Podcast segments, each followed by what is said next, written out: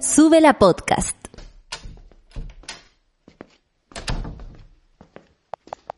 Sonido listo. Pantalla completa. Batería cargada.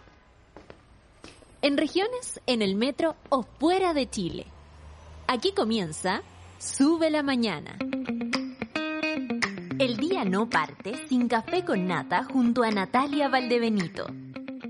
Porque el nuevo Chile se construye con información y nuestros sueños. Advertencia. En este lugar nos reímos a pesar de todo. Buen día, monada. Estamos aquí, como siempre, a pesar de todo y gracias, siempre gracias al esfuerzo de nuestro equipo técnico, en especial a todos quienes estuvieron trabajando y más en especial, por supuesto, a mi querido Charlie y a mi querido Luis, que no tenían canas y ahora tienen, incluso en partes pudendas porque así estaban dándole vuelta a la situación de por qué no se solucionaba esto, pero ya estamos eh, de, hecho, la, ahora estamos en las dependencias del Mercurio. Ah, de imaginar, hemos cambiado mucho, chiquillos. No, mentira, nunca tanto. Eh, eh, hemos cambiado, sí, hemos cambiado, lo puedo decir por mí, pero eh, también la idea es que estemos acá eh, feliz de la vida, volviendo a nuestra transmisión, por supuesto, en, en la plataforma de streaming, en, en, todo lo que se les ocurra, donde nos quieran ver y, donde, y que se pueda ver. Bien vamos a probar, ¿ah? Probando, probando, necesito la monada que me diga ahora con el hashtag café con nata, eh, sí, nos estamos viendo bien, sonando bien, hemos vuelto, dice, sube la radio, hemos vuelto, qué felicidad que volvieron, dice el Ror pero necesito que todos me digan de inmediato si estamos o no al aire. Es súper importante eso, necesitamos de ustedes básicamente para tirar para arriba, porque a nosotras, a nosotros, no nos gusta no hacer los programas, en serio que no. Eh, nos preocupamos, hacemos pauta igual. Miren, el equipo bueno para trabajar, hacemos pauta que luego después, no, cara, no sucedió. Y tenemos que tirar todo por la borda. Pero hoy día tenemos un gran programa más encima, miércoles feminista, por supuesto. Em, y ya, necesito que me digan, ¿ah? Yo voy a esperar aquí que me digan, está saliendo, se escucha bien, dice la Orfe. Muy bien, la Orfe sabe, ¿ah? La Orfe sabe. Jorge, mi Jorge Ollanenel, muy buenos y lluviosos días a toda la mona del café con nata. Que tengan una excelente jornada, gracias. El, el Anico dice, amadas, gracias. Otra dice, hola, necesito contactarme contigo. Ya, ese es un saludo de alianza. Porque no decía hashtag café con nata. Entonces, eh, necesito que diga hashtag café con nata y que me digan si se escucha, si se ve bien cómo veo. ¿Ah? ¿Cómo me veo? Sí, tengo muchas cosas que contarle, monada. Tengo, yo siempre tengo algo para sorprenderles. Siempre, siempre tengo una cartita bajo la manga. se van a caer de espalda, monada. Se van a caer de espalda, no nomás. Oye, eh, vamos, se escucha bien ya. Necesito que me digan, ¿ah? Vamos al informe del tiempo y por mientras, a propósito de eso, me van contando cómo se escucha nuestra señal.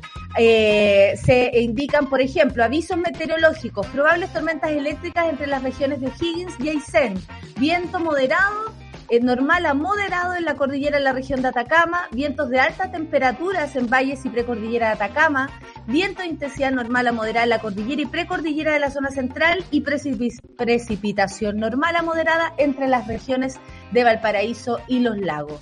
Vamos al informe del tiempo región por región. A continuación dice más o menos así. Arica 17 grados, al igual que en Iquique 17 y Nubleque 18 en Antofagasta y un poquito de sol. Le sigue Copiapó con 23 grados y mucho sol al parecer. También el sol se mantiene en La Serena y Coquimbo con 18 grados. No así en Valparaíso, que va con 13 grados y lluvia. Dice también 13 grados para la región de la metropolitana en Santiago específicamente con lluvias. Además, ojalá las esperamos dos, pero las esperamos, pero al mismo tiempo no queremos temporal ni aluviones. No sabemos qué hacer. Siempre confundidos el metropolitano. 12 grados en Rancagua y lluvias también. En Talcatere, por favor, afírmate la peluca, porque más encima de lluvias vienen los vientos. Yo ayer, yo ayer eh, escuchaba a alguien que hablaba del informe del tiempo de, de Chile y decía con mucha preocupación entre 60 kilómetros por hora las ráfagas de viento, y yo aquí lo digo como si nada. Ojo, atención, que yo puedo estar equivocándome y ustedes me tienen que corregir. 12 grados en Chillán, eh, 25 y 40 kilómetros por hora las lluvias, así que, perdón, los vientos, así que afirmarse también la peluca por allá. 13 grados en Concepción y lluvias. Pati, por favor, no salgas a bartolear. Yo sé que estás en la oficina, pero debes cuidarte, así que eh, me mantienen distancia con la Pati, ¿ah? me mantienen distancia. 13 grados en Temuco y tormentas eléctricas, al igual que en Valdivia, 13 grados, 12 en Puerto Montt, Coyhaique 9 grados y lluvias también. Todo esto con lluvias, ¿eh? Puerto Montt lluvia, Coyhaique lluvias, lluvias también en las Torres del Paine con 5 grados y 6 grados en Punta Arenas. 22 en Rapanui donde habrá lluvias, pero tropicales, porque 22 grados y sol, y en Juan Fernández 15 grados con ráfagas de viento entre 25 y 40 kilómetros por hora. ¡Eh! La que ahora resume ráfagas. ¡Eh! Es una ráfaga de amor, pero de viento. Así que cuidado con la peluca. Afírmatela. 7 grados, menos 7 grados en la Antártica chilena. Terminamos el informe del tiempo y nos vamos a los titulares del día de hoy, repito, repito, matizando, como decimos los actores y actrices. Minsal reporta 405 nuevos casos COVID y 18 decesos en las últimas 24 horas. Sí, son 18 personas, tal vez es un número bajo, pero por supuesto que son 18 familias sufriendo. Así que les abrazamos y mucho cariño y respeto a su dolor. Positividad nacional continúa en descenso, registrando hoy, ayer, 1.2%, la menor cifra en toda la pandemia. Maipú, alcalde, plantea congelar dos... Cosificando al alcalde, la que ya. Nunca más lo hago, ¿ah? Esto fue una, un impasse. Maipú, no estoy sola. Maipú, alcalde plantea congelar dos días el proceso de vacunación ante el sistema frontal de la región metropolitana. Hoy día estaba hablando también el, el intendente de la... No, nada El gobernador eh, Orrego y decía también que habían pedido por favor que eh, la vacunación no es que cesara, sino que se eh, pararan al menos, paren las prensas porque no podemos ir a hacer a nuestros viejitos, a nuestras viejas, a, las abuelas, a los abuelos que con tanta responsabilidad van a vacunarse, ponerlos bajo a la lluvia o mamarse el frío, ¿no? Así que se pide también, oye, y hay una pelea entre gobernador e intendente. El intendente dice, yo veo las aguas. El gobernador dice, pero déjame proteger. Al final se va a negar el agua y ninguno de los dos va a secar el piso de la casa. ISP revisa resultados de Coronavac en niños para evaluar su uso en menores de, eh, de los tres años. Así que Rayen Araya salta en un pie. Tras detectar un contagio de COVID en Nueva Zelanda, un nuevo contagio COVID, ¿ah? confinan a todo el país por tres días. Esto es política de Estado. Esto es política sanitaria. Por supuesto que sí. Se subió al sillón. Tras jornada de discusiones en la Convención Constitucional, Arancibia no estará allá, no estará en audiencias de víctimas de la dictadura, pero seguirá en Comisión de Derechos Humanos. Uy, esta discusión también está buena, ¿ah? eh, básicamente porque es el enfrentamiento de víctimas, ¿por qué no? De, testimonios de víctimas de nuestro país, de, víctimas de lesa humanidad, de, de delitos de lesa humanidad en los cuales además Arancibia ha sido una persona que se jacta de esto. Eh, y él, claro, no va a estar en, ciertas, en cierto tipo de, audiencias, pero sí eh, va a seguir perteneciendo a esa comisión. ¿Por qué una persona como esa decide estar en una comisión de derechos humanos? Habla precisamente de la persona de la que estamos hablando, ¿no? Eh, seguimos.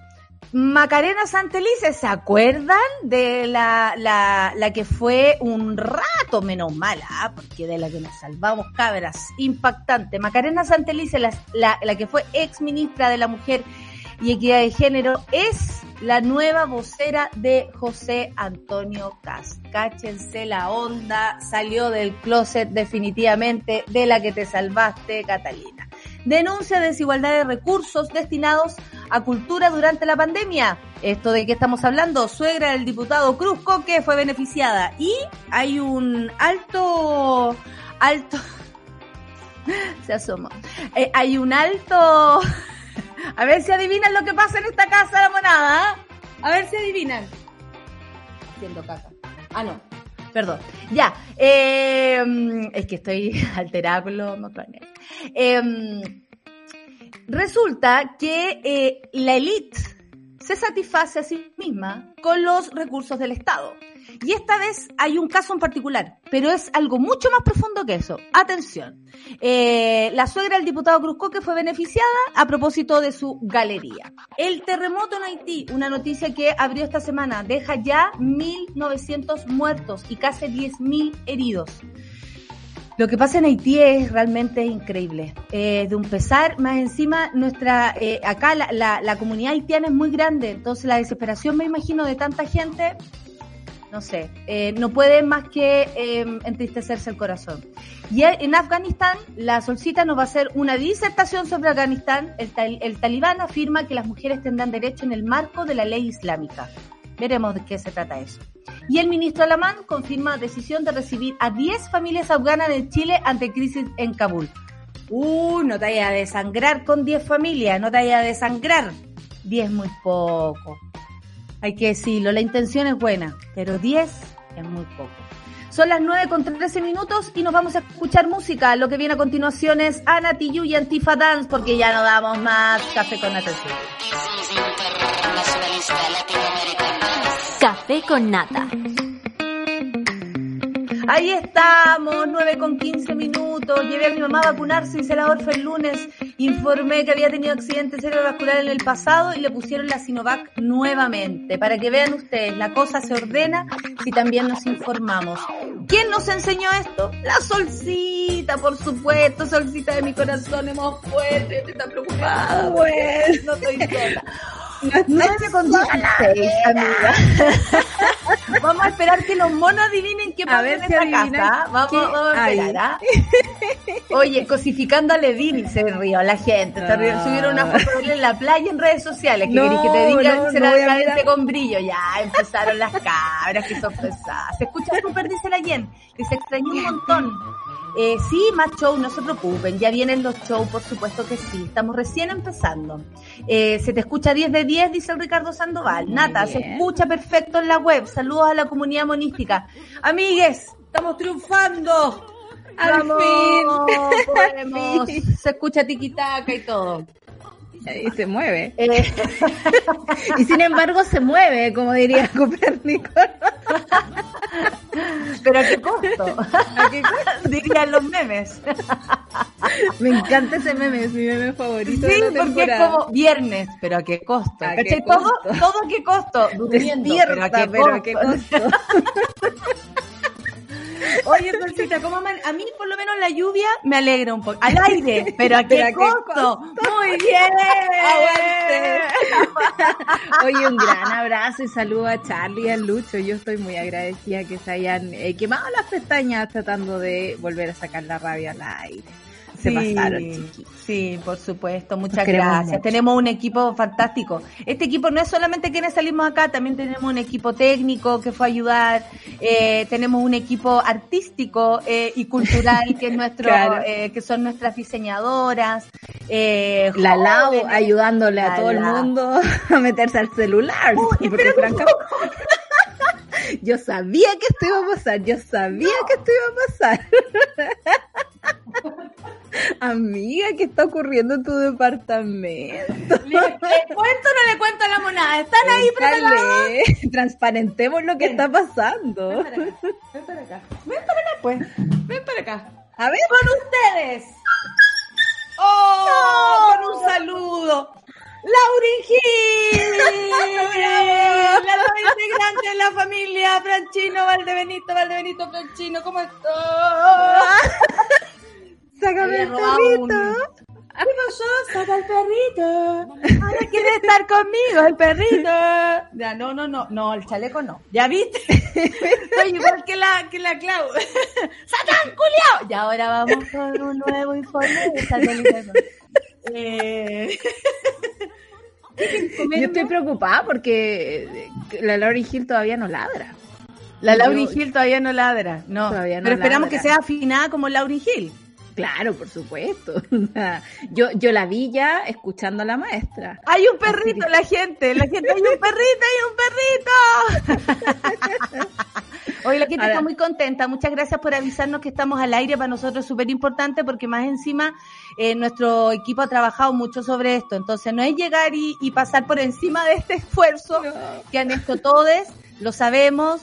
Eh, desde el segundo piso, incluso desde Sube la Radio, conectando, conectando eh, eh todos los, lo, ¿cómo se llama? Los, los, los cables y toda la cuestión. Y bueno, y si seguimos fallando, somos nosotros. Oye, eh, siempre somos. Tienes un perro, hay un perrito. Oye, se robó un calcetín. Si tú no me ayudas en esto, no vamos a poder surgir como familia. Ya, Eso, la pelotita, vaya a jugar con la pelotita. Vaya a jugar, vaya al cerro, vaya al cerro.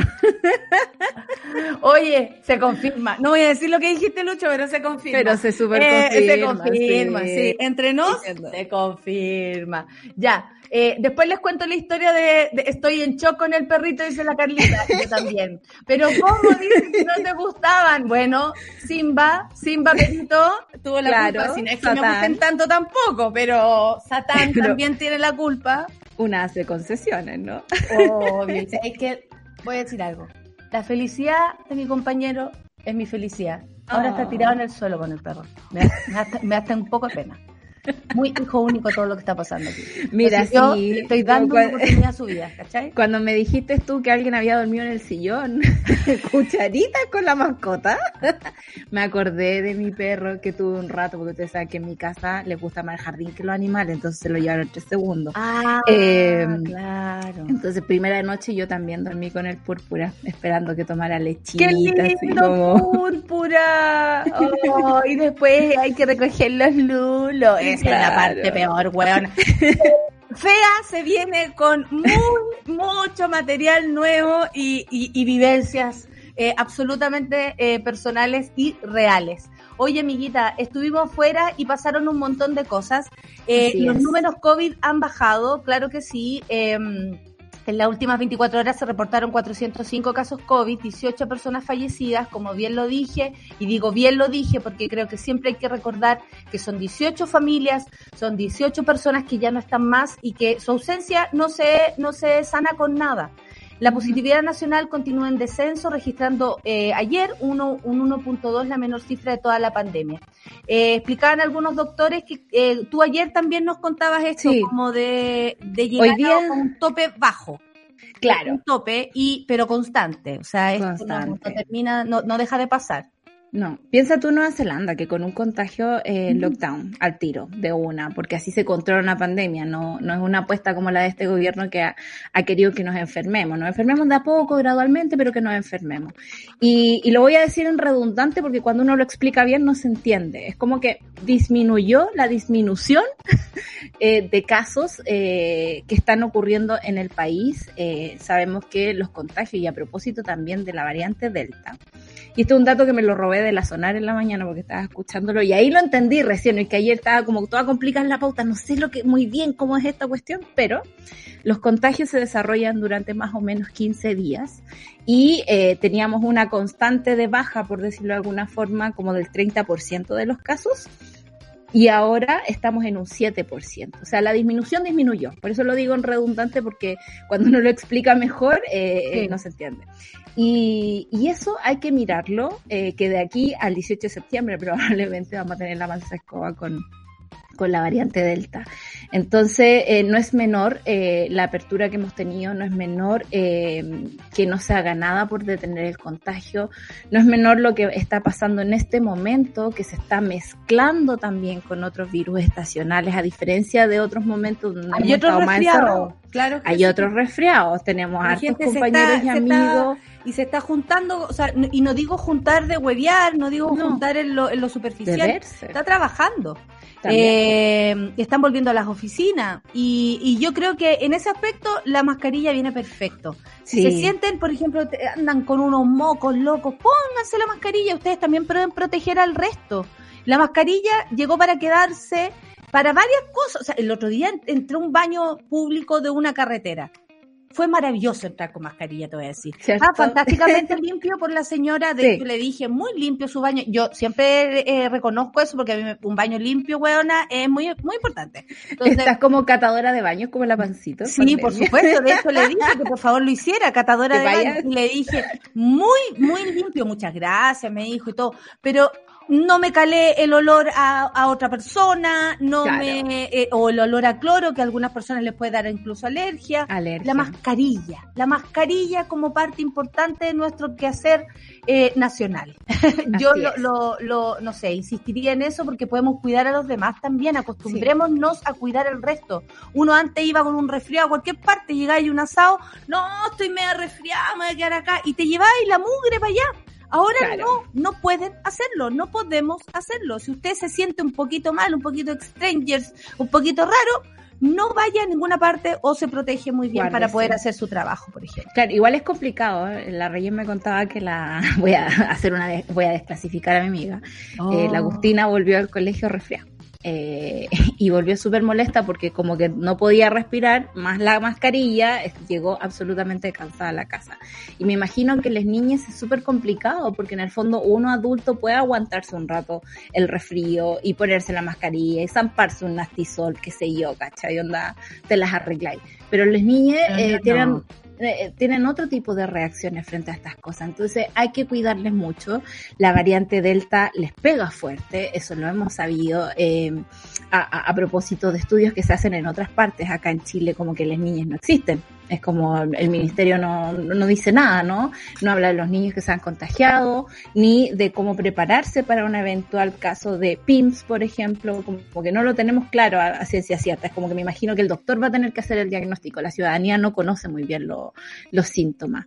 Y eso es muy preocupante. Em, además, tenemos a un ministro que se enoja. Yo vi el, informe del lunes, me llamó mucho la atención eh, que les advierto les advierto a los que están aumentando los contagios, pero como si la gente no se contagia como voluntariamente o por gusto, ¿cachai? O sea, la gente se contagia o porque tiene que ir a trabajar, o porque ha salido, o porque, no sé, no conocemos muy bien el bicho, de repente vaya a comprar el pan y te podéis contagiar, no se sabe.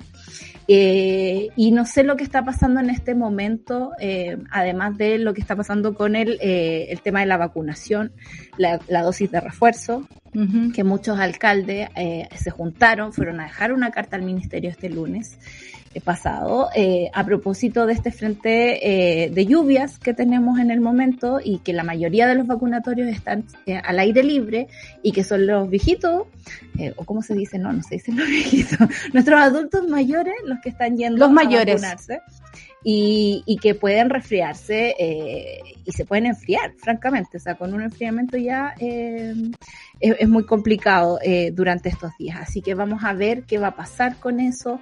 Vamos a ver cuáles son las medidas que toma el Ministerio de Salud eh, muy despectivamente en la conferencia a propósito de la carta que entregaron los alcaldes, dijo yo voy a hablar con los encargados de salud de cada municipalidad porque francamente Oye, ellos los alcaldes no se los pueden pasar, por mucho que sean nuevos algunos, claro, no se los pueden pasar por cualquier parte porque fueron los alcaldes y esto no hay que olvidarlo, que salvaron la vida de muchos y muchas eh, y eso que ya hemos perdido muchas personas en nuestro país, que la cifra de muertos es muy alta.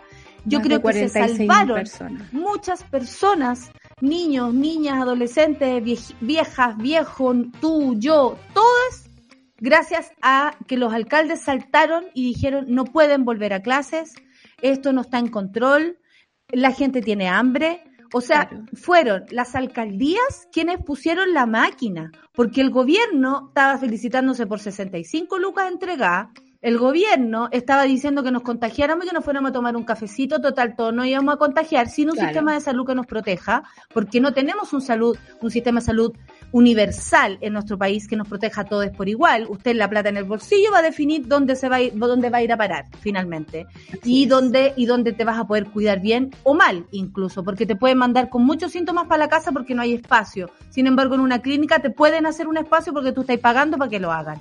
Entonces, eh, los y las alcaldes y las alcaldesas hicieron este este, este llamado al principio. Yo recuerdo, y, en un principio el gobierno también quiso como hacerse amigo, aliarse a esto, y después sintieron que eran casi sus enemigos, y el, me acuerdo el, ministro de, de, Salud tirando como, no, es que los alcaldes como más o menos que no tienen idea.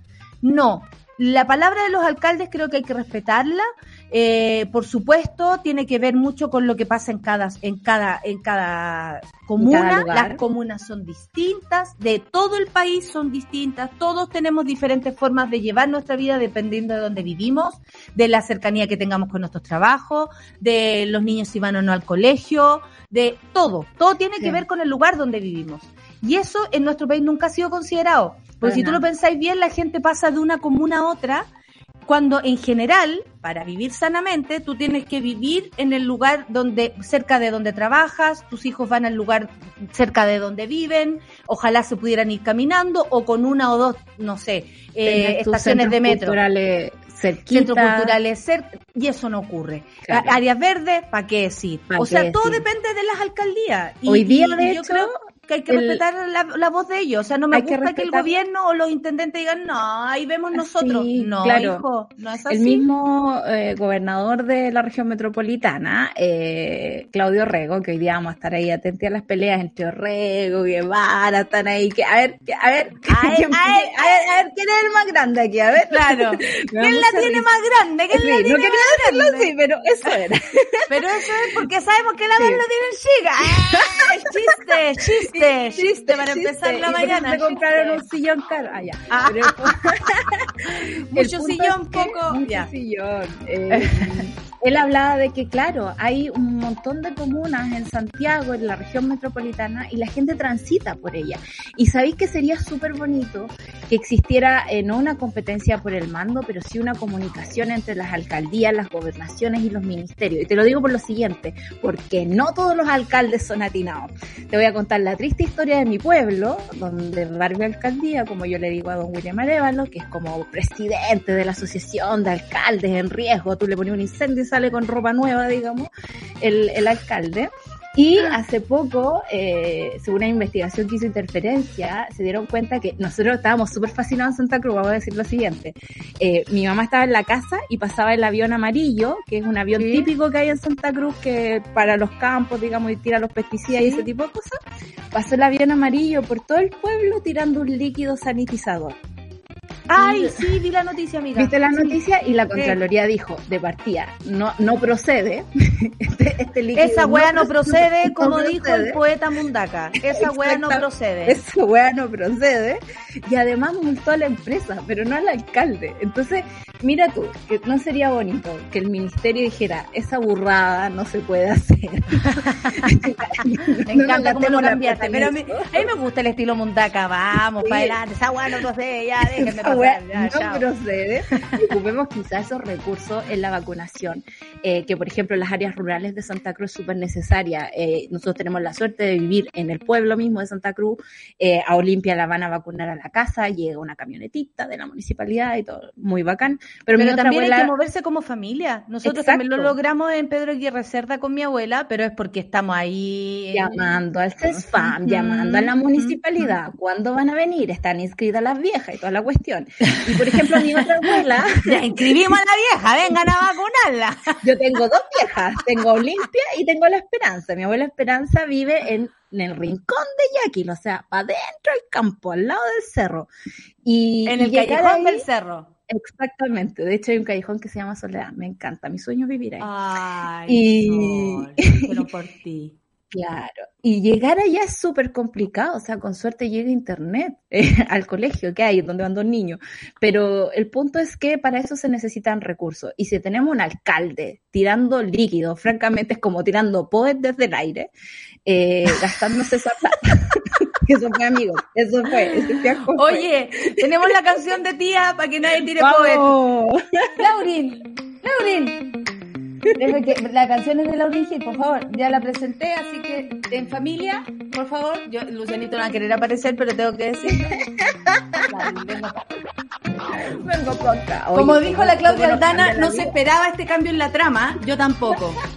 Con Laurin Hill aquí, con un ojo, fue adoptada, está abandonada, fue, es una guachita adoptada, así que del, no puedo decir. Eh, pero eh, eh, igual que yo, ¿eh? Eh con carecuica, pero, pero chula. Eso, así me gusta, así me gusta, eso, hija, eso. ya, vamos a escuchar la canción de tía con Laurin Hill y Don't Walk That Thing. Es lo que vamos a escuchar para empezar esta mañana eh, la canción de tía con Laurin. Presente la canción, hija. Presente la canción. Trabaje. Eso. Café con la y Estás viendo Sube la Mañana.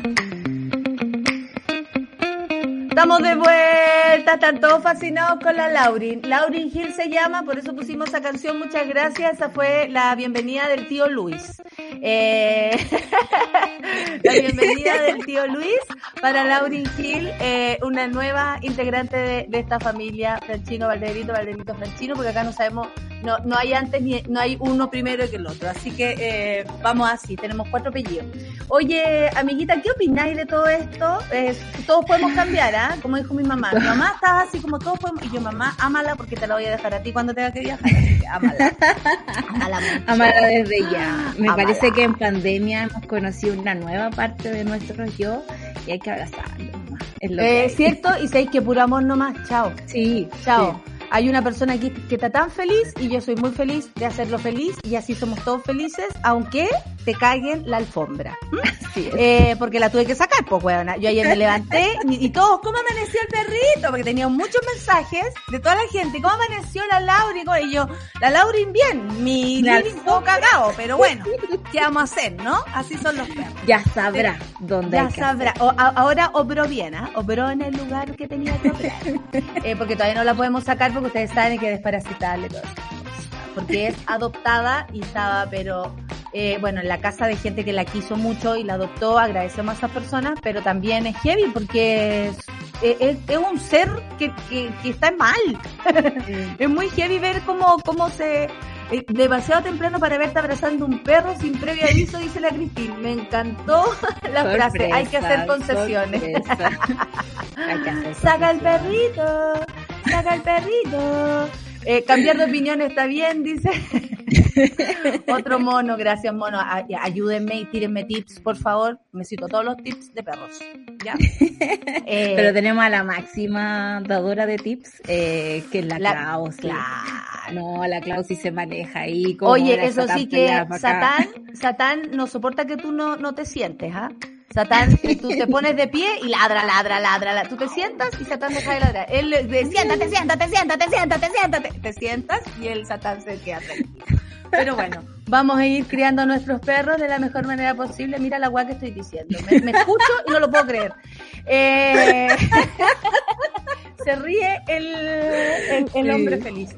Oye, son las 9.40. Eh, y eh, queremos la disertación sobre Afganistán, amiga. Yo sé que está la noticia a propósito de la desigualdad de recursos eh, destinados en, en, cultura. Yo sé que está la, la, la noticia de Macarena Santelices, que fue ex ministra de, ex, es ex ministra de la, del Ministerio de la Mujer y ahora vos serás, sé que hay hartas cosas que hablar, pero esto me parece importante porque hay muchas personas que no entienden.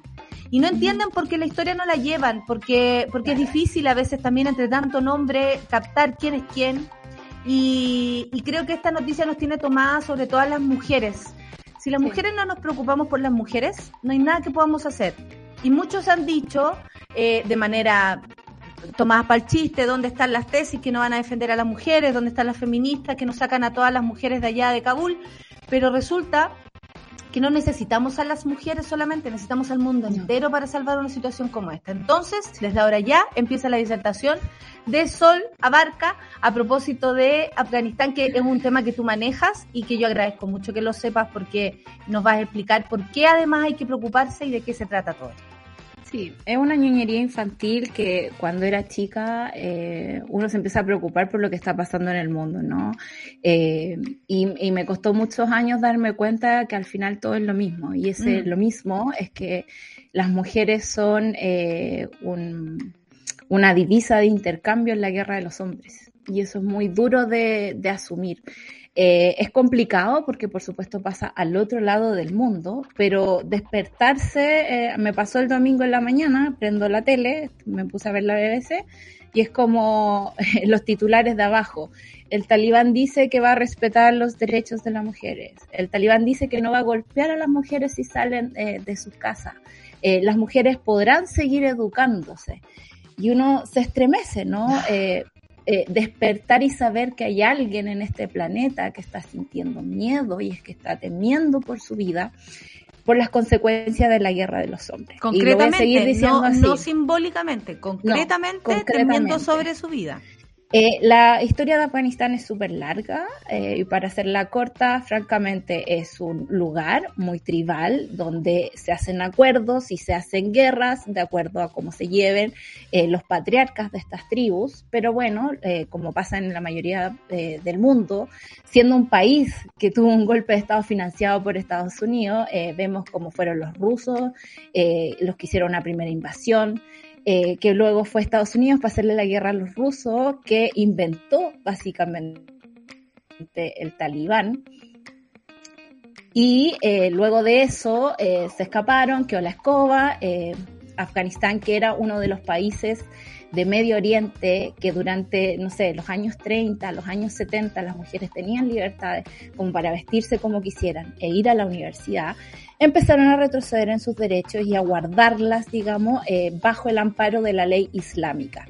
Y no vamos a hablar de todo el Islam porque el Islam eh, es amplio, así como uno no podría decir que, que catolicismo es la misma cosa o el cristianismo, no sé, es distinto un evangélico un cristiano. hay, hay, hay, creencias ahí que los distancian eh, bastante pero el islamismo radical que se ha impuesto en algunos países ha significado para las mujeres un retroceso gigante en sus derechos. Derechos que no les permiten reír, que no les permiten acudir a un médico hombre, que durante la pandemia, incluso con la invasión de Estados Unidos, eh, las mujeres tuvieron que eh, ocultar sus nombres y morir en el anonimato porque una mujer enferma que acude a un doctor es una desgracia para su familia. ¿Y cómo se acelera esta crisis? Bueno, tuvimos a Estados Unidos bajo la, el pretexto de acabar con el terrorismo mundial. Desde, desde esto hace 20 años estamos hablando de la caída de, las Torres, las como como gran, y lo voy a decir así porque es terrible todo, pero como la gran excusa para. Claro, eh, con la caída de las Torres Gemelas creo que un, como 2.000 personas muertas, no es menor, digamos, pero eso implicó una, una respuesta súper errática por parte de Estados Unidos, como, ah, vamos a buscar a Osama Bin Laden, vamos a buscar a Osama Bin Laden. ¿Dónde está Osama Bin Laden? Supuestamente en Afganistán. La cosa es que terminaron en Afganistán, Irak, eh, y otras partes más alrededor, nunca lo pillaron, eh, mataron a la única persona que los podía eh, buscar, digamos que uno de los líderes mujahidines de las antiguas guerrillas de Afganistán. Y Estados Unidos, de repente, a propósito de una negociación que hizo Donald Trump, debo decirlo, sí, Donald Trump dijo, ¿sabéis qué? Él dejó como talibanes, ¿no? claro, pero en realidad no es solamente cosa de Trump, esto es algo internacional, ¿no? Esto es como Aquí hay que, pensar maneja esto, no no es solamente hoy Donald Trump dejó el cacho. No, no, no, para nada.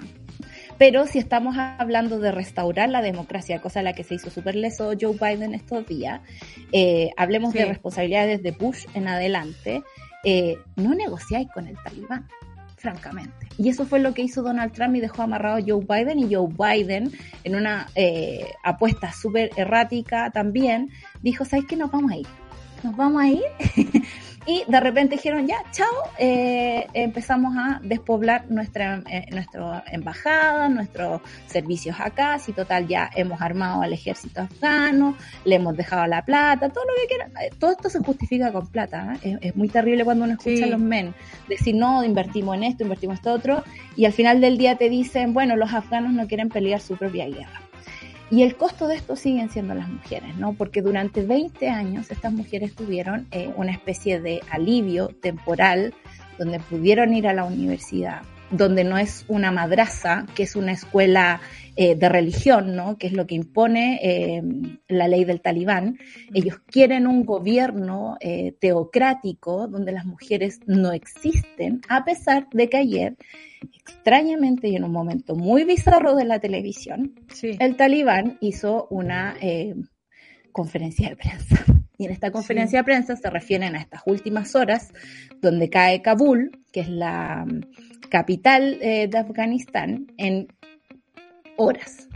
Horas. O sea, como para, explicar el, eh, un poco más el rollo de lo que sucede con las mujeres, es tan exagerado, yo lo diría así, cuando me puse a leer la, las eh, restricciones que pone el, talibán respecto a, todo esto. Talibán es decirlo en plural, eh, es algo que yo no lo sabía, pero es lo talibán el pueblo no mapuche. claro, exactamente. Existen los mapuche. Siempre sin, siempre sin ese. Y, mm, y cómo se llama esto y, y, por ejemplo que la mujer ni siquiera sea escuchada. O sea, tú no puedes usar tacones y no porque los tacones sean sensuales. Yo creo que además de eso, además de eso, sino es porque tus pasos no pueden ser escuchados.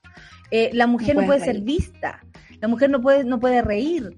O sea, estamos hablando, ya, ok, de no poder estudiar, de no poder crecer, de no poder... Hay muchas mujeres, incluso en Chile, que no pueden hacer eso porque las circunstancias no se los dan. Pero no poder existir. Básicamente el talibán lo que hace es negar la existencia de la mujer. Sí.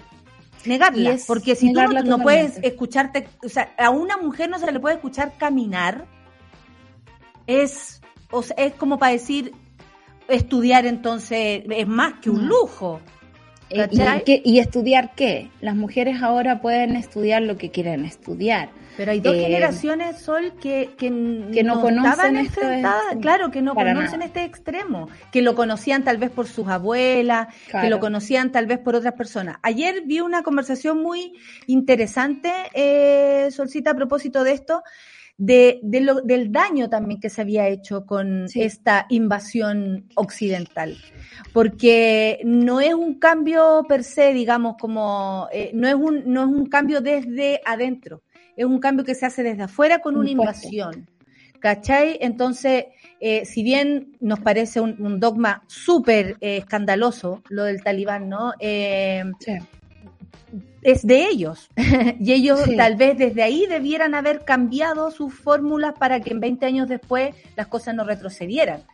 Pero esto es una invasión de Estados Unidos. Aquí se saqueó Afganistán también. Se sacó todo lo que se podía sacar. Afganistán es un lugar como que muy, muy estratégico y deseado. Entonces, no, lo, lo, que estamos hablando nosotros de las mujeres es lo que por supuesto nos afecta y a mí me da mucha pena cuando escucho analistas diciendo, no, si lo más importante ahora es ver cómo em, los países... Eh, eh, por fuera empiezan a reaccionar, qué pasa con Rusia, qué pasa con China, China le conviene, no le conviene. Y la verdad es que hay gente tratando de huir de una manera descabellada que no podemos olvidar como seres humanos. Somos seres humanos. ¿Qué nos tiene que preocupar? Otros seres humanos. Y, a las mujeres sí nos preocupa el futuro de las mujeres. A mí por lo menos me tiene mal esto de no poder hacer algo, porque si bien el dónde está la feminista, dónde están las tesis nos parece una estupidez, yo también me pregunto qué puedo hacer.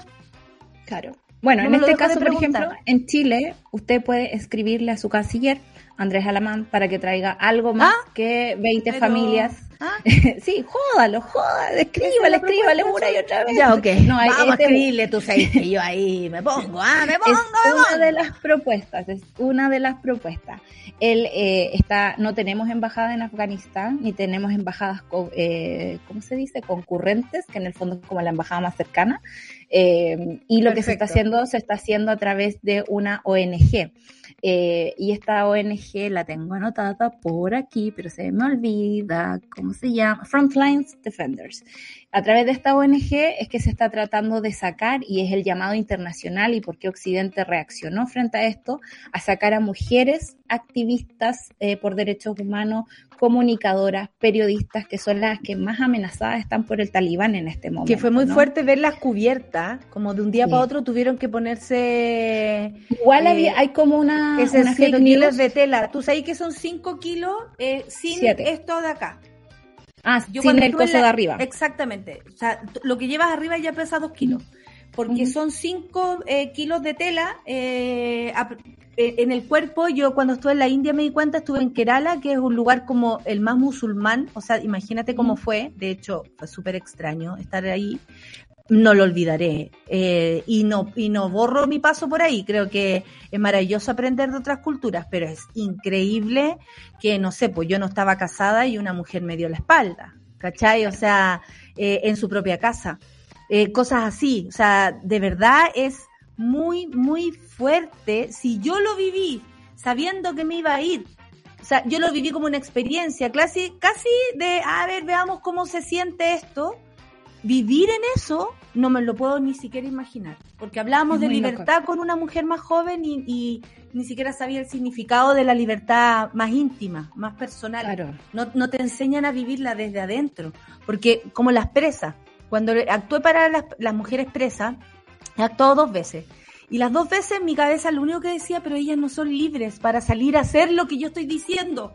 Sin embargo, somos libres de pensamiento, porque nos criamos dentro de un sistema patriarcal y todo, pero que bien sabemos lo que está bien, lo que está mal, y si alguien me pasa a llevar, yo sé que eso está mal. La hemos batallado, digamos. Em, podemos hablar, podemos, pueden sonar nuestros pasos, no es el caso de las mujeres en el tal, eh, allá, ¿cachai? Entonces, me parece que, que bueno, que esto es dramático y eh, para ir terminando, esto se fueron los americanos y dejaron armas, dejaron recursos. Dejaron todo listo para el talibán, todo listo, helicópteros, armas. ¿Y cuál sería el eh, plan de hacer esto, según lo que se, se, se, Salieron arrancando, no hay un plan y no hay consecuencias para ellos tampoco de lo que han intervenido, no se hacen cargo de esas mujeres a las que abandonaron. Eh, solo recordar que además de escribirle a su canciller, eh, también pueden donar. En estos tiempos es fácil hacerlo. Si usted tiene una cuenta en PayPal, si usted tiene una cuenta, una tarjeta de crédito, hay muchas organizaciones que están juntando plata para sacar a las mujeres de ahí, para ayudarlas a conseguir visas y ese tipo de, permisos que se necesitan, eh, para poner aviones. Francamente, el, aeropuerto está mitad talibán, mitad otras gentes, están mm. disputándoselo ahí aún. Y por ejemplo, si uno se mete al sitio de ACNUR, que es la Agencia de Naciones Unidas para los Refugiados, uno sabe perfectamente dónde van a parar esas platas. Por ejemplo, te dicen que si tú donas 10 eh, dólares, eso equivale a un kit de supervivencia para, eh, no sé, tres noches eh, y ese tipo de cosas. Hay otras organizaciones como Women for Afghan Women, Women for Women. Oye, ¿nos podemos hacer cargo de poner todo esto en nuestra página web también? Yo creo que sí. Tengo, tengo la información escrita. Don Sube la quería que hiciéramos como unos slides para redes sociales. Lo que sea, pero yo creo que hay que hacer alguna manera para eh, informarnos todas y todos. Pero está ahí. Así que se puede ayudar. Eh, es una forma muy remota. Pero también acá en Chile tenemos afganos que están pidiendo que traigan a su familia y creo que podemos uno aquí, o sea, más allá de, mira, voy a traer 10 familias nada no, más. 10 familias es una, 10 familias es, como, no sé, una limosna para todo lo que se necesita. Desde mi, oye, te quiero agradecer, eh, eh, eh, Sol, que nos explicaras, vamos a seguir hablando de esto. Yo sé que hay muchas noticias nacionales, pero lo que pasa alrededor del mundo con las mujeres no podemos olvidarlo. Y si hay una mujer reprimida, ninguna puede ser libre. Y a nosotras sí nos importa lo que suceda con las mujeres. Vamos a estar súper atentas, sobre todo en nuestro día miércoles feminista, que por supuesto estamos atrapadas con esta canción, o sea, con esta situación. Qué buena canción. Se me cruzó la palabra canción porque lo que viene ahora es Sara Eve Qué genial, la vi en vivo una vez y explota con ustedes. Acá, Sara Eva, acá en el Café con Nata y nos volvemos de inmediato con el panel feminista y corporación más. Una pausa y ya regresamos. En Súbela, las mujeres nos tomamos la mañana para comentar lo que nos gusta, nos despierta y nos conmueve. Para conectarnos, informarnos y reírnos todas, todos y todes.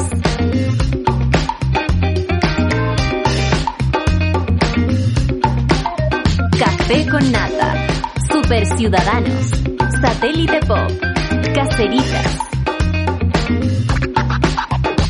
Acompáñanos de lunes a viernes desde las 9 a.m. en Sube la Mañana. Nos vemos y escuchamos desde subela.cl y a través de nuestra app. Nuevo medio para un nuevo Chile. Escudo colaborativa 100% carácter. Tú cachás que el apoyo local hoy más que nunca se tiene que notar. ¿Queréis saber más? Esto es Escudo Colaborativa con de Chena de San Bernardo. Las historias del nuevo Chile necesitan un medio independiente. Suscríbete a Sube la Club y construyamos juntos un nuevo medio para un nuevo Chile. Baja la app y súbete a Sube la Club. Ya estamos de vuelta en Sube la Mañana. Estamos de Estamos de vuelta esperando la señal de mis jefes. De mis jefes, Charlie Luis, por supuesto. Son las 10 con 4 y les tengo que contar que después del café con nata viene Super Ciudadanos con Rayena Araya. La sigue Claudita Cayo, Claudita Cayo con Satélite Pop. Síganla en arroba chirimoy alegre. Caseritas a las 12 con Isidoro Ursúa. A las 3, lados 10 con Nicolás Montenegro y Fernandita Toledo. Y a las 16.30, El Amor Según me encanta. Nati Peluso con Camila y Vicente Gutiérrez. Vamos ahora a nuestro panel feminista eh, con una gran invitada y con, por supuesto, Corporación Humanas. Ya nos movilizamos para impulsar un montón de cambios. En este año decisivo seguimos siendo protagonistas. El panel feminista de Café con Nata es presentado por Corporación Humanas y el Observatorio de Género y Equidad. Nada sin nosotras. Y aquí estamos en nuestro panel feminista con nuestra querida invitada, bienvenida Pamela Po, politóloga, no mentira, politóloga, ecofeminista y parte de Chile Sustentable. Pamela, bienvenida eh, porque vamos a hablar de eh, ecofeminismo y nos encanta este tema, así que muchas gracias por estar acá. Hola. Hola, muchas gracias por la invitación igual, así que muy contenta. Me levanto Ay, feliz. qué rico. Ah, ¡Eh! yo, yo. Estamos todos Nosotros estamos contentos. El mundo se cae y nosotras nos enamoramos, porque así lo dijeron alguna vez un, un dúo terrible. Bueno, eh, Pamela, vamos, te- lo recordaste, ¿eh? ya sabes de qué estoy hablando. Vamos al cuestionario rapidito feminista que tenemos para ti. Recomiéndanos, Pamela, un libro, una serie inspiradora para la lucha feminista o del medio ambiente o ecofeminista, algo que nos pueda in- incluso introducir en este camino. Mira, yo creo que un libro que a mí me abrió mucho este camino es el de María Mías, siempre lo recomiendo. Eh, se llama Patriarcado y Acumulación a Escala Mundial. Permite como comprender eh, toda la relación que hay de la dominación de la naturaleza y de las mujeres también. Así que es un gran, gran libro que debiera ser obligatorio para todas Maravilloso. Y para todos. Y para todos. Y para todos. ¿A qué mujer hay que ponerle atención según tú por lo que esté haciendo, por su trabajo, por lo que hizo o por lo que hará? Porque también podemos hablar de alguien que ya no está, en fin. ¿A qué mujer? Mira, yo admiro muchísimo a Rachel Carson, ya es una mujer que no está, tuvo una carrera meteórica muy eh, corta, lamentablemente, pero fue esencial para el movimiento ecologista. Ella escribió el libro Primavera Silenciosa y es, denunció la industria química y los pesticidas y eso tuvo para ella un costo muy grande en su momento, así que eh, siempre la menciono porque se recuerda poco. Muchas gracias, Mara. Oye, dos datazos, dos datazos de Ah, nuestra aquí invitada. anotando. Y regálanos, Pamela, una frase tuya, una cita feminista o ecofeminista que hayas encontrado por ahí en algún lugar que nos quieras compartir. Yo soy fan y admiradora, sí, ya, pero a, a mango, pero total, de Maristela Svampa. Y ella tiene una frase que dice que no se puede ser feminista, es contradictorio ser feminista sin ser ecologista. Entonces, a ella la admiro muchísimo, así que tiene esa frase que me gustó mucho.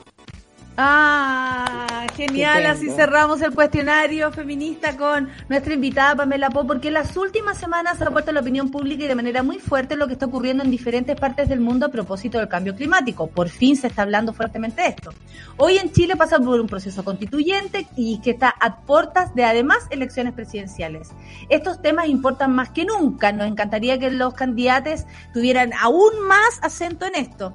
Por eso queremos hablar de ecofeminista, eh, ecofeminismo con, con la politóloga y parte de Chile Sustentable. Eh, Solcita, sigues tú. Quería Sí. hacer esa introducción para que se entendiera por qué estamos en esto. Sí, tenemos demasiadas dudas al respecto, estamos un poco desesperados con las noticias que nos bombardean por todas partes, noticias que son antiguas noticias, debo decir. Eh, pero para pasar por los básicos, digamos, aquí no, no damos por entendido nada, eh, me gustaría preguntarte qué es el ecofeminismo y por qué las mujeres estamos llamadas a, a atinar, por decirlo de alguna forma, porque es contradictorio que no nos preocupemos de, esta, eh, de estas temáticas. Bueno, como el feminismo en general, el ecofeminismo igual tiene varias corrientes, así que ahí hay que tener como eso. En... Yo sigo mucho la corriente de Bandana Chiva, porque creo que es como que explica muchísimo el tema del capitalismo, como la acumulación de capital, no solo el capitalismo, hay igual otros otros modelos de desarrollo, pero que en el fondo tienen una escala tan grande, una escala global de acumulación de capital, que eh, en el fondo en, algún, en alguna parte del mundo está sometiendo a alguien, está sometiendo a la naturaleza y está sometiendo a las mujeres. Mm. Y ese es un tema que ahí el ecofeminismo se liga, dado que las mujeres en general históricamente tuvieron como, han tenido, ¿cierto?, una relación con la naturaleza que no es de dominación, a diferencia de eh, los hombres que han, han sometido, ¿cierto?, por métodos violentos, las guerras, la colonización, etcétera, ¿cierto?, a la naturaleza y ese es un tema que ahí las mujeres tenemos otro tipo de relación eh, y por lo tanto eh, por temas de desarrollo y, y, y, si ahora miramos el tema de cambio climático y el informe del IPCC, tú te das cuenta de que en el fondo la sociedad ha ido marchando en este patriarcado que en esta acumulación de capital, ¿cierto? De tener que conquistar todos los territorios y someter, ¿cierto? A distintas eh, personas en el mundo y entre eso las mujeres están, ¿cierto? eh, dominadas y hay distintos niveles de dominación. Oye, a mí me parece súper importante eso porque se cruza con lo de, lo de la frase, pues, como no puede ser feminista sin ser eh, ecologista. Y en un momento eh, la ecología y todo también siempre se, se veía, o, o todo lo que es reciclar, lo sustentable, siempre se ve desde un lado como muy de ¿no? Como quienes pueden tener eh, el acceso, incluso el tiempo, porque hay muchas personas que corren entre los, las crías, el trabajo, las dificultades, sobre todo las mujeres, y aún así se hacen el tiempo para reciclar, para dejar el reciclar, para hacer lo que se pueda. ¿De dónde viene ahora este miedo, este miedo, o según cómo lo ves tú, repentino? Porque acá nosotras Estábamos hace rato, esta es la pandemia que viene, esta es la pandemia que viene. Nosotros siempre nos adelantamos, te digo, Pamela. Somos súper fatalistas. Somos fatalistas y visionarias. No sé si somos fatalistas o visionarias, pero vamos bien. Atrasar no vamos. Eso es lo importante.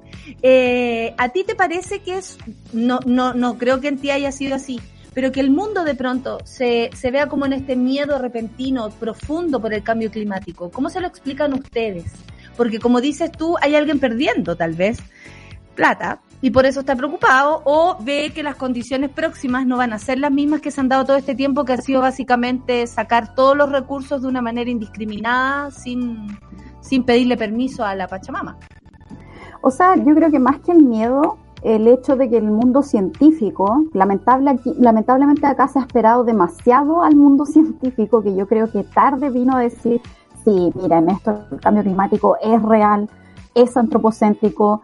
Eh, de hecho, el IPCC lo afirma, ¿cierto? El lunes pasado y dice, esto es a causa de los humanos, eh, por lo tanto, esta intensificación que vamos a tener, dado que las temperaturas ya es irreversible. Esa, esa es la conclusión. Entonces, como esta conclusión sale el 2021, sabiendo esto hace tres décadas atrás, lamentablemente estamos ya no, el año 92 la idea era revertir el cambio climático actualmente es limitarlo a 1,5 grados.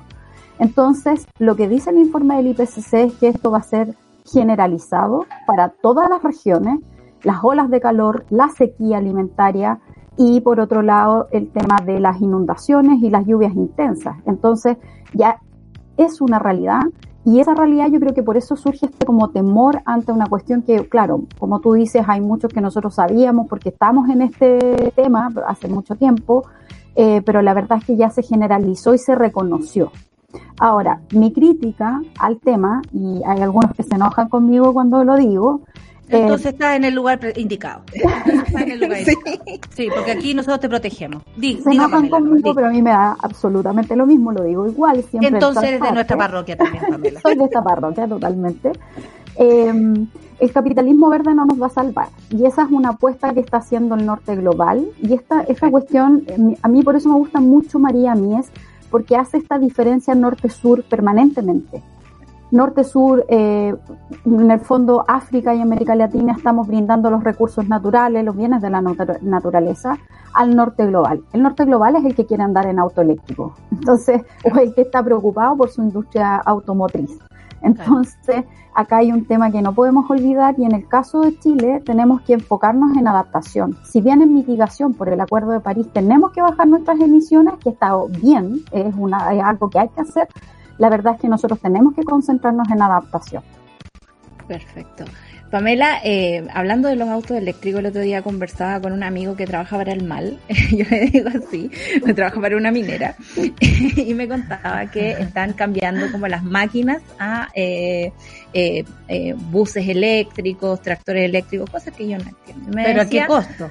Pero ¿a qué costo? Francamente, ¿a qué costo? Eh, de partida porque lo pagamos todos los chilenos y segundo porque eh, también eso, como tú decías, el capitalismo verde eh, no piensa en esas baterías que hay que reemplazar en algún momento que quizás salen un poco más caro que incluso tener un auto con combustibles fósiles.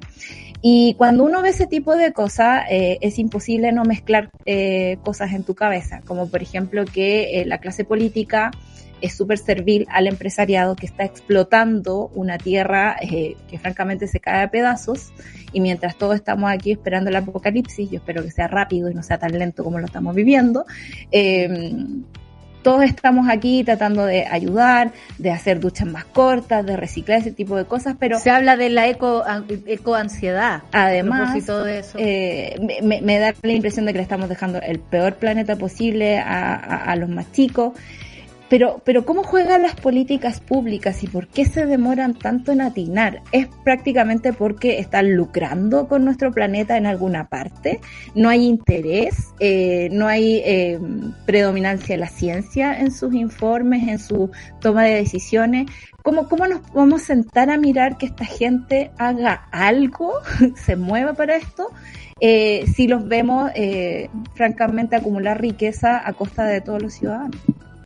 O sea, yo creo que ahí viste en el clavo. O sea, esto tiene que ver con un trasfondo de un modelo económico que se resiste a retroceder en el fondo y lo que está buscando, y es, es muy heavy esto, está buscando como transformarse, ponerse otro traje, el traje verde, para decir, mira, esto nos va a salvar. Y yo ahí creo que va, mira, yo creo que esto se va a seguir intensificando y en el momento que va a colapsar, va a llegar un momento en que esto va a colapsar, no va a ser un colapso así como tan de una, como tú dices, pero en el fondo va a llegar un momento en que no resiste más. Entonces probablemente vamos a ver, y yo creo que acá los temas que van a colocar en jaque la situación, por una parte es el agua y el otro es el tema alimentario. Porque en el fondo, si la población no tiene acceso a la alimentación o a productos para alimentarse, eh, va- vas a tener una crisis. Pero Entonces- ¿cómo, cómo, ¿cómo achicamos esa distancia? Porque mira, el otro día escuchaba en otra radio a la ministra de Agricultura y le preguntaban, por ejemplo, sobre la soberanía alimentaria y cómo veía, a propósito de este informe del IPCC, el futuro para eh, los chilenos. Y ella decía, miren, no se preocupen. Yo lo digo con risa, no es para la risa, pero es que ante la emergencia estamos todos un poco Mejor burlarse. Si este- en, este, Sí. en, este, en este programa somos así, ¿ah? Nos Somos reímos a pesar de así. todo. Eh, decía, nosotros tenemos los tratados internacionales suficientes como para, si es que falta arroz, por ejemplo, comprar arroz en otra parte. Y yo decía, pero si el cambio climático o la emergencia climática está afectando a todos los cultivos, no solo los de Chile, o sea, ya tenemos la desertificación aquí instalada en Santiago, pero francamente pensar en que puedes importar comida, si es que no se va a poder producir comida en el mundo, es un atraso gigante. Entonces, ¿en qué momento se van a pegar el alcachofazo? ¿O es posible hacer políticas públicas que nos ayuden a mitigar y adaptarnos mejor a lo que viene? de que se pueden hacer políticas públicas, se pueden. O sea, de hecho, yo por eso trabajo en el Congreso empujando cosas, porque si no, no pasan. O sea, Sí. Eh, aunque podemos correr un centímetro la barrera, hay que hacerlo. O sea, yo creo que ahí lo y estoy haciendo talleres sobre el Congreso para ver si la gente y, ha tenido buena recepción, en la cual la gente pueda hacer seguimiento de cosas que le interesen y poder mosquear en el fondo. O sea, que, que la gente se atreva, el ciudadano, ciudadana tiene que ser movilizado permanentemente por estos temas porque esto ya implica sobrevivir y por lo tanto eh, en esa sobrevivencia tenemos que entre, toda la ciudadanía empujar, o sea, imagínate las protestas por el 10%, si esto de la gente protestara así por el tema del agua, esta sería otra realidad también. Y eso también tenemos que hacernos cargo. Ahora, mm. tú tienes, das en un, en un punto muy importante que la relación entre la élite económica y política en Chile, sobre todo, o sea, en nuestra realidad, es una cuestión que ya es o sea, velan por sus intereses ya a niveles como familiares. Familiares, o sea, esto, esto, en esto, esto tiene un nombre que se llama eh, capitalismo crónico, ¿cachai? O sea, no, ni siquiera es neoliberalismo. Estamos en un, como en una relación de familias que es muy compleja y creo que la nueva constitución nos da esperanza, nos abre un poco eso como de remover eh, elementos que están y que han hecho que esto se perpetúe por una parte y un segundo elemento es que yo creo que la ciudadanía, no digo que hagan desobediencia civil, pero yo creo que tenemos que un poco ahí bordear ese tema. En el sentido. Oye, es una invitada, pero ya no pudo. Y tranquilita la Pamela, le llama la desobediencia, ¿cachai? Así como tranquila. No, pero en el sentido, por ejemplo, hay que hacer huertos urbanos. Aquí ya hay como que. Claro. Yo, las, algunas conversaciones que he tenido con políticos es que en el fondo tienen que preparar a la ciudadanía para poder enfrentar el cambio climático que va a ser peligroso. Entonces, si tú quieres, si tienes espacios que no tienen espacios baldíos, por ejemplo, ah, huertos urbanos en Detroit, por ejemplo, cuando fue la, cayó la industria automotriz, es que plantaron hectáreas de, alimentos porque tenían falta de alimentos y la gente ahora eh, se, se autoabastece.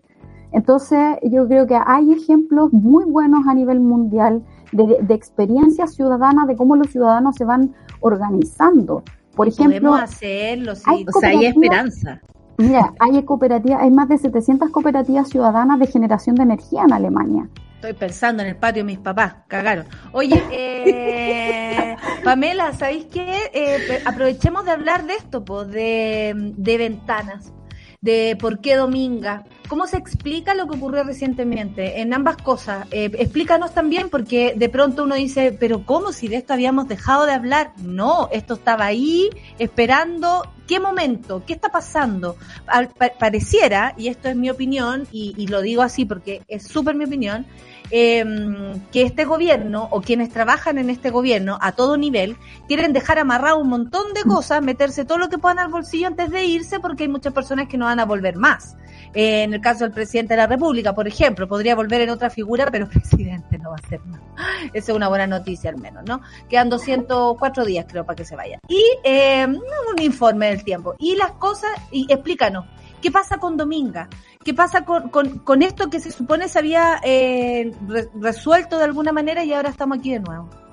A ver, con respecto a ventanas, eh, ventanas no es que se haya cerrado, ¿ya? Eso yo siempre hay que aclararlo porque se acogieron a estado de reserva estratégica y en el fondo es que dejan de operar, pero están en stand-by en caso que el coordinador eléctrico tenga que llamar a la termoeléctrica y decirle, sabe que hay una emergencia, usted tiene que ingresar al sistema a inyectar energía. Hay que echarla a andar en el fondo. Ese estado de reserva estratégica dura cinco años. Em, y después de esos cinco años se cierra. Dada la crisis hídrica que hay, el coordinador eh, llamó de nuevo a la termoeléctrica a inyectar energía, dado que hay problemas, por ejemplo, con las termoeléctricas a diésel que no pueden inyectar energía. Anda a saber tú por qué, porque debieran poder hacerlo. Eh, y eh, por un tema de precios, de que va a subir la luz si no se inyecta bueno, finalmente eh, el coordinador eléctrico es independiente de la, de la relación con el ejecutivo, independiente, a veces no tanto, em, pero el ejecutivo retrotrayó esa decisión. Dijo no, no se va, no va a ingresar de nuevo a operar porque ya se cerró en el fondo y, y en el fondo yo creo que retrotrayeron esa decisión porque se ve feo ante la COP26. Entonces, yo creo que esa es como la explicación de por qué finalmente no va a operar la técnica. Y en cuanto a Dominga, La verdad es que yo tengo, me ha costado mucho entender qué es lo que pasó, pero hay que tener, hay que tener cuidado, o sea, cuidado y no estar ansioso con el tema por dos razones. Uno, hay un recurso de casación en el Tribunal, eh, la Corte Suprema, por lo tanto, hay un proceso eh, litigioso, ¿cierto?, que está caminando por una parte. Y por otro lado, la decisión del Tribunal Ambiental, ¿cierto?, el primer Tribunal Ambiental que dice que esta decisión tiene que volver de nuevo a la Comisión. El proyecto se aprobó en la Comisión Regional, pero también va a partir todo un tema administrativo y litigioso de nuevo. Entonces, no es que el proyecto se construya mañana, hay que estar muy atentas y atentos, estamos claros con eso, pero eh, no es que el proyecto se vaya a hacer. O sea, yo creo que es más, los proyectos de inversión que se demoran años porque tienen litigio es muy raro que se hagan. Perfecto. Pamela, no, estamos aquí así, pues, tomando apuntes, todo aquí, preparándonos para lo que viene. Sabe qué hacer. Sí. Y, sobre lo que viene, eh, desde Chile Sustentable ustedes hablan de que las demandas medioambientales son prioridad para las decisiones que deben tomarse en el futuro. ¿Cómo ves tú estas demandas en el contexto de la Convención Constitucional y también en los próximos candidatos a la presidencia, ¿no? Eh, ¿Da lo mismo que en gobierne? Está, hecha esta pregunta en, mayúscula por nuestra periodista estrella. ¿Da lo mismo que en gobierne? Lo voy a preguntar así en mayúscula. ¿Da lo mismo que en gobierne? Em, no, efectivamente no da lo mismo que en gobierno. O sea, eso estamos claros. Yo hice un comparado de, mm, de programas. ¿Ya? Eh, ¿Dónde podemos ver eso? eso lo publiqué, salió, lo, se lo puedo mandar. Ya, pero voy a sacar otro. Así que. Eso. Aquí, eh, con alerta en Pamela en el Twitter de Pamela. Así que eh, hice un comparado, claro, tú ves que lo, lo, obviamente a la centro izquierda en temas ambientales les va mucho mejor en tema ambiental que a la derecha en este caso. Tienen una vocación o un progresismo que está más cercano. Lo que sí, y yo critiqué a todos los candidatos, a todos, a todos, a todos y a las candidatas en el sentido de que están construyendo nuevamente programas como desde, desde el siglo XX y no del mm. siglo XXI. Y tu, el mm. siglo XXI tiene crisis. Entonces tú tienes que preparar una batería de políticas públicas que estén en un contexto de crisis. Ya no tú no puedes pensar en la normalidad, porque si lo sigues pensando así pones en riesgo a la población. Y tu crisis climática y ecológica ya está aquí, ya llegó y se va a quedar. Entonces en esa lógica es donde hay que construir política pública. Y con respecto a la convención, a mí me da esperanza en el sentido que va a permitir, ¿cierto?, una nueva constitución abordar temas ambientales que han sido una deuda histórica en este país. Eh, y ahora, está claro que no va a ser fácil. El tema del agua va a ser muy complejo porque si bien tú puedes colocar derecho humano al agua, eh, protección a las cuencas, por ejemplo, puedes colocar eh, que sea un bien nacional de su público y eliminar la propiedad a nivel de rango constitucional, después el eliminarlo no hace automático que el derecho de aprovechamiento de agua vuelva, ¿cierto?, al Estado para que lo vuelva a reasignar. Entonces ahí hay que generar procesos después en la legislación y eso requiere un Congreso que obviamente quiera legislar aquello. Y eso es lo que también vamos a tener que preocuparnos de qué Congreso es el que vamos a elegir a final de año y quién nos va a gobernar que mande esos proyectos de ley para poder hacer operativa la nueva constitución. Sí, es súper importante eso y además entender de quién, de dónde viene cada quien y exigirle a los candidatos, yo creo, de aquí a noviembre que, que de verdad las políticas públicas que, que, que propongan frente a esto sean eh, concretas, sean fuertes, sean no más esto, no más, porque es lo que nos va a llevar a solucionar en algo el problema que ya no es solucionar, es como un problema de pareja, ¿ves tú? Que, que como que uno insistiera, insistiera y no se soluciona, el problema sigue ahí. Oye, eh, ¿Cómo podemos ser parte de, lo que tú participas, de Chile Sustentable, si la gente quiere aprender, si hay talleres, cuáles son las redes sociales, por dónde podemos ubicarles para... Yo creo que hay muchas personas que quieren aprender, aprender desde hacer una huerta en sus balcones, cómo aprender de lo que está pasando en... en cómo, ¿Cómo podemos saber más, Pamela, a propósito de, de, tu trabajo. Y le agregaría como sacarnos de esta, de esta sensación de sentirnos chiquititos frente a lo que viene, ¿no? Eh, de repente, como dice Greenpeace, a problemas globales, soluciones locales.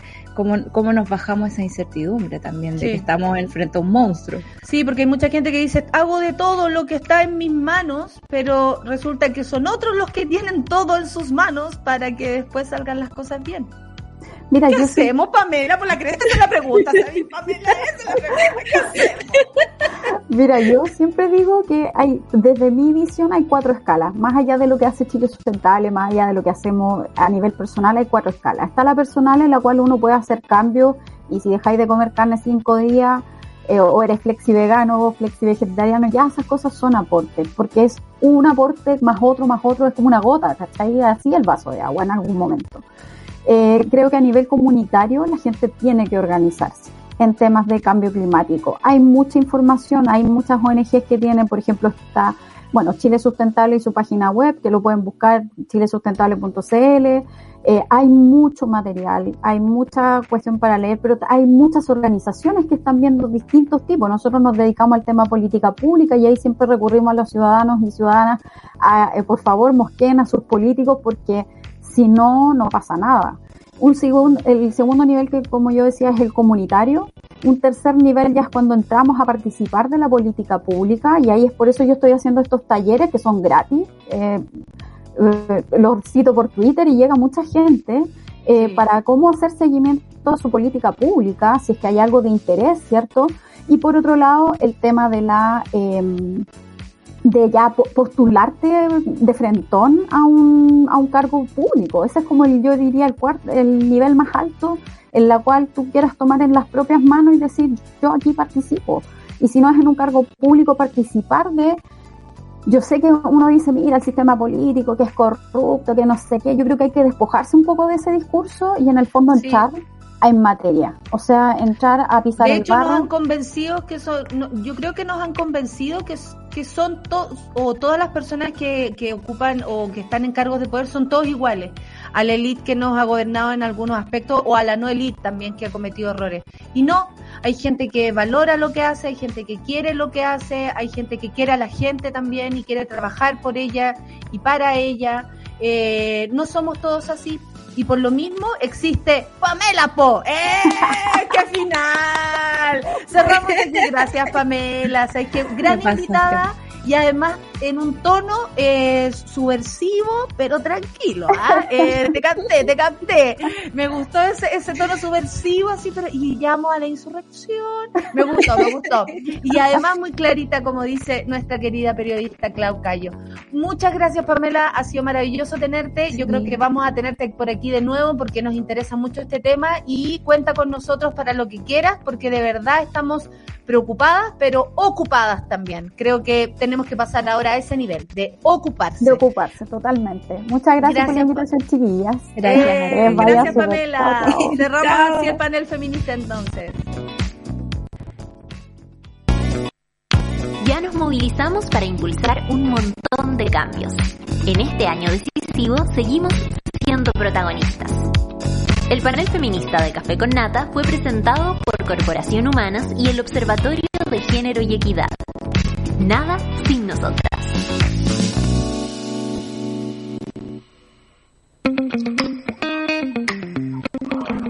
Ahí estamos. ¿Quién se escucha? Se escucha como un hombre. Sí. ¿Te encuentras? Sí. Sí. Lo pillaron. escuchó aquí? No, no, no era aquí, era allá. Que me trae, que, trae, que aparezca Rayena Araya. ¡Con usted! ¡Rayena Araya! No, no sé. Mire, Laurin se quiere despedir. Eh, venga para acá. Laurin se quiere despedir de todos ustedes. Ha sido un gran programa.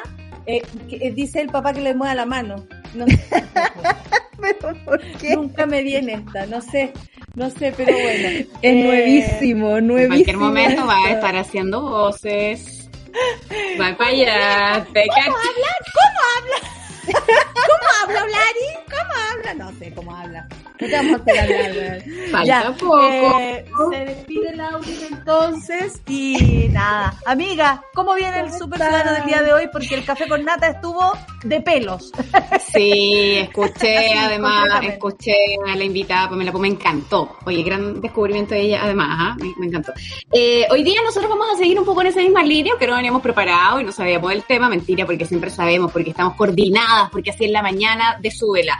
Nosotros vamos a seguir hablando acerca de ecología, medio ambiente y por supuesto el tema de la economía y el medio que nos ha hecho sufrir y que hoy día debe considerar la conversación en términos medioambientales como una variable relevante y no como al final de la discusión, ah, y también el medio ambiente. Tiene todo que ver con lo que también esta invitada hablaba acerca de por qué el ecofeminismo, perdón, y por qué comprender, ay, por Dios, me puse como nerviosa.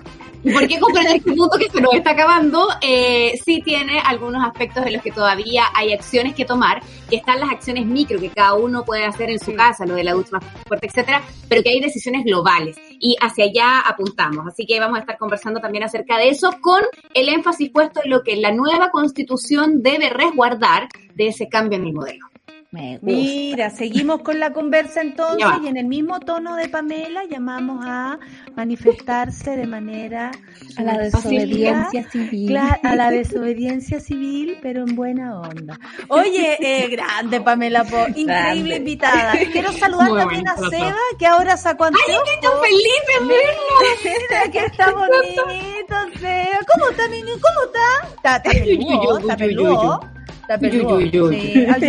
Todos le hacemos yu, yu, yu, yu, yu. Un abrazo, al- un gran abrazo al equipo técnico que nos salvó la Sí, señal. Es todo lo que bravo. puedo decir. Muy agradecida desde acá. De verdad que sí, se pasaron. Muy agradecidas de, de todo su trabajo. Oye, nos despedimos, se despide el café con nata y los dejamos en manos, por supuesto. no le hagas, no, Charlie, no me vengas con esa. Y el no me cambio climático. Charlie, ah, No. ahí tú contribuyendo. No, pues, Charlie. No, pues estamos hablando de esto y Charlie dice que volvió a fumar por culpa de la- las condiciones técnicas. No, no. po. No. Mándenle chocolate, mándenle café a los chiquillos. Mándenle uno no más uno, uno más Claro. uno, su gancito. Eso, eso le gusta. Oye, Oye, encuentro que además quedaron todos con un fondo así están listos para transmitir ustedes. De verdad. Sí, Así, hacer cada uno su programa. Guapo, Sí, tan guapo pero increíble. Sí, Tan guapos de los que sí. sí. Tan más o menos, tan papo. Oye, hay que poner sus fotografías para que nada, se empiecen a pelar lo, lo más, lo antes posible, ¿ah? Eh, Claro. vamos, no, dice el otro. oh, ya, no te hagáis. Ya, mira, me va a escribir algo, me va a escribir algo, el Lucho se pica, el Lucho se pica. No por esta. Ah, no, o no sea, somos ya No todos somos moros. Claro, sí, sí, entiendo. Oye, gran programa el día de hoy. Muchas gracias a todo nuestro equipo, a todos, y digo a todos, porque todos han trabajado desde el 1 Mucho. hasta la Z, así que me parece que eh, este trabajo es recompensado cuando nos podemos ver aquí entre todos. Van a cambiar las cosas, siempre con cuidado, por supuesto. Mascarilla, distancia social y cuiden el planeta porque se está acabando, dijo la Pamela. Ya, nos vamos. Nos vamos con la solcita y dejamos con ustedes a Rayen Araya y Super Ciudadanos y Cevita, Cevita, Cevita. Venga para acá, venga para acá. Eso fue Café con Nata junto a Natalia Valdebenito. Tu dosis para partir el día informado y muerto de la risa. Revisa este y otros capítulos en subela.cl o en nuestra app.